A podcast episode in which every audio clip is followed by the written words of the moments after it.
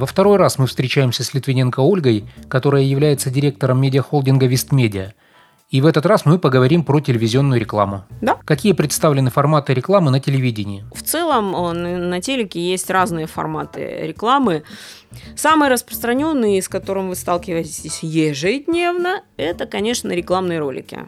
То есть рекламные блоки, в которые размещаются, соответственно, ролики тех или иных компаний. Но это не единственный формат возможный на телевидении.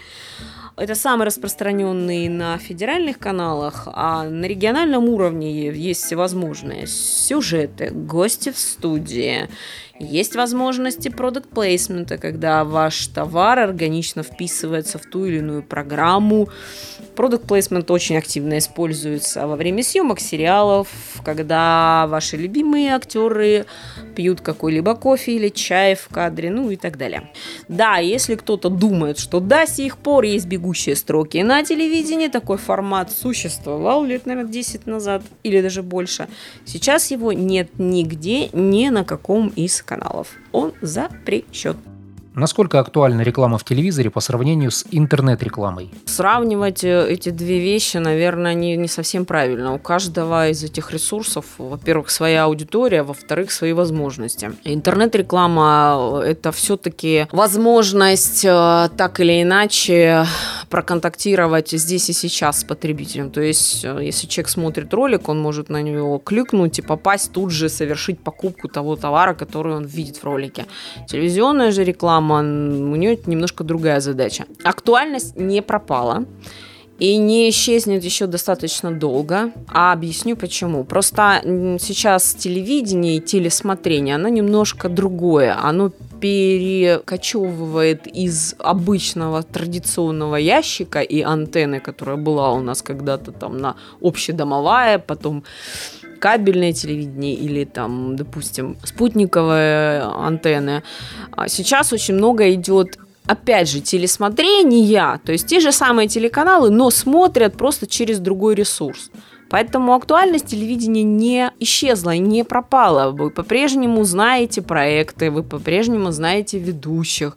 То есть э, даже общаясь с молодым поколением, казалось бы, там, не знаю, 19-20-летние ребята, они знают, что такое телеканал «Пятница», что такое там, допустим, Первый канал, какие-то известные проекты, они так или иначе контактируют. Тут вопрос в другом. С точки зрения региональной привязки, каким образом э, рекламодателю попадать в эфир? Вот это там уже свои особенности. Существуют ли особенности медиапланирования? Оно, безусловно, другое, но два критерия, а, они едины для любого медиапланирования медиапланирования вне зависимости от ресурса. Это суть рекламного сообщения и, соответственно, целевая аудитория, которая вам нужна. То есть вы не выбираете тот или иной ресурс, неважно, канал, там, станцию или еще что-то, или интернет-ресурс с привязкой к своему конечному потребителю, а не с точки зрения своих собственных предпочтений. Я смотрю или не смотрю, или там слушаю, не слушаю.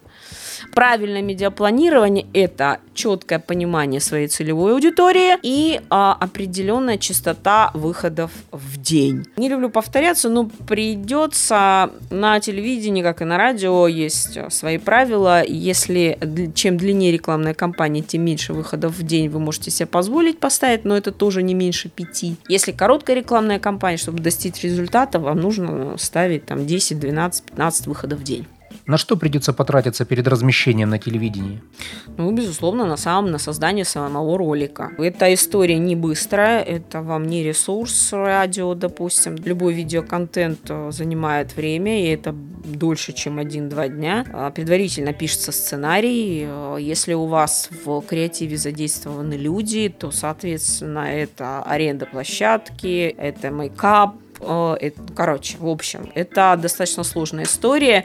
Хорошие качественные ролики делаются, ну, минимум две недели с подготовкой, с раскадровками, с, со всей этой историей. Ну и еще немаловажная история перед началом всей э, этой канители по съемкам, однозначно нужно проверить э, соответствие вашего рекламного сообщения законодательству о рекламе. Иначе вы можете а, накреативить то, что потом не сможете разместить в эфире нигде. Расскажите про ценообразование производства рекламных роликов. Ролики тоже бывают разные, видеоролики бывают разные по сложности. Понятно, что есть федеральная реклама, где там снимаются какие-то известные актеры и так далее. Это вот то, о чем я вам говорила.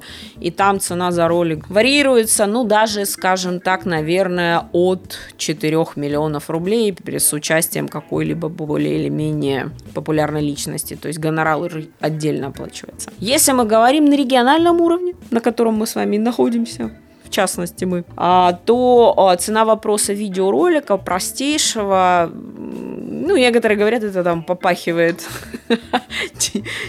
телевидением 90-х, но, тем не менее, эти ролики решают свои задачи, это от 5000 рублей. Это использование готового материала с минимальной графикой, озвучкой и так далее. С чего начать планирование бюджета на размещение? Всегда начинать надо с того, на каком с анализа вашей ситуации. То есть, что у вас есть с точки зрения, новый ли это продукт в целом, или это известный продукт, но ваша компания просто этим занимается. Ну, скажу так, в телевизор попасть можно. Даже с бюджетом в 10 тысяч рублей в некоторых регионах. И это там определенное количество выходов на каком-то определенном канале. Но вопрос, решит ли оно вашу задачу, это уже совсем другое. Что вы можете сказать про анализ эффективности размещения, например, по сравнению с радио или интернетом? На радио, допустим, нельзя просчитать эффективность рекламной кампании так, как можно это сделать на телеке, в интернете. В интернете есть статистики, есть телевизионные статистики на ТВ. Они есть не во всех городах, но в крупных городах они есть. Но чтобы вы понимали, в принципе, рекламу на ТВ можно покупать двумя способами. Это покупать минуты то есть определенное количество минут в эфире на канале, либо покупать так называемые GRP, то есть э, рейтинги ну, если совсем на пальцах объяснять, вы покупаете определенное количество людей, которые вас увидят. Здесь схожая история с интернетом. Возвращаясь к эффективности, так вот, в крупных городах это можно просчитать по количеству людей, которые вас увидела, с какой частотой, какого пола, возраста, то есть это статистики вполне себе измеримые с интернет-статистиками. В малых городах эффективность э, рекламной кампании, ну и честно говоря, большинство бизнесменов считают, как эффективность эффективность рекламной кампании. Чистой прибыли. Абсолютно верно. Э, статистику, как говорится, можно нарисовать много цифр, и большинство предпринимателей этому верит, но слабо, поэтому чистая прибыль. Опять же, в чистом виде эксперимент, запускаете рекламную кампанию на этом ресурсе и меряете эффективность, но не бездумно. Основные ошибки начинающих рекламодателей. Самая распространенная ошибка, я э, размещаю рекламу там, э, что я смотрю. Вот сейчас, может, грубо скажу, но да, я продаю женские трусы. Вообще я мужчина, бизнесмен, и я люблю смотреть канал НТВ. Вот я буду размещать рекламу женских трусов на канале НТВ. Ну, ребят, вы продаете товар женщине, поэтому будьте добры, выбирайте каналы, которые смотрят женщины. И еще одна самая распространенная ошибка – это я не хочу покупать дневное время, я э, лучше куплю там один выход вечером два раза там, за всю компанию. Ну, опять же, оставьте деньги себе или там на благотворительность пустите. Нет. А, телек, как, собственно, и радио, там, а, его точно так же смотрят и днем, и вечером. И набрать свою аудиторию можно по-разному. Можно размещаться только вечером, выкинув на это миллионы денег, а можно ровно ту же самую аудиторию набрать с бюджетом в три раза меньше, не менее эффективно.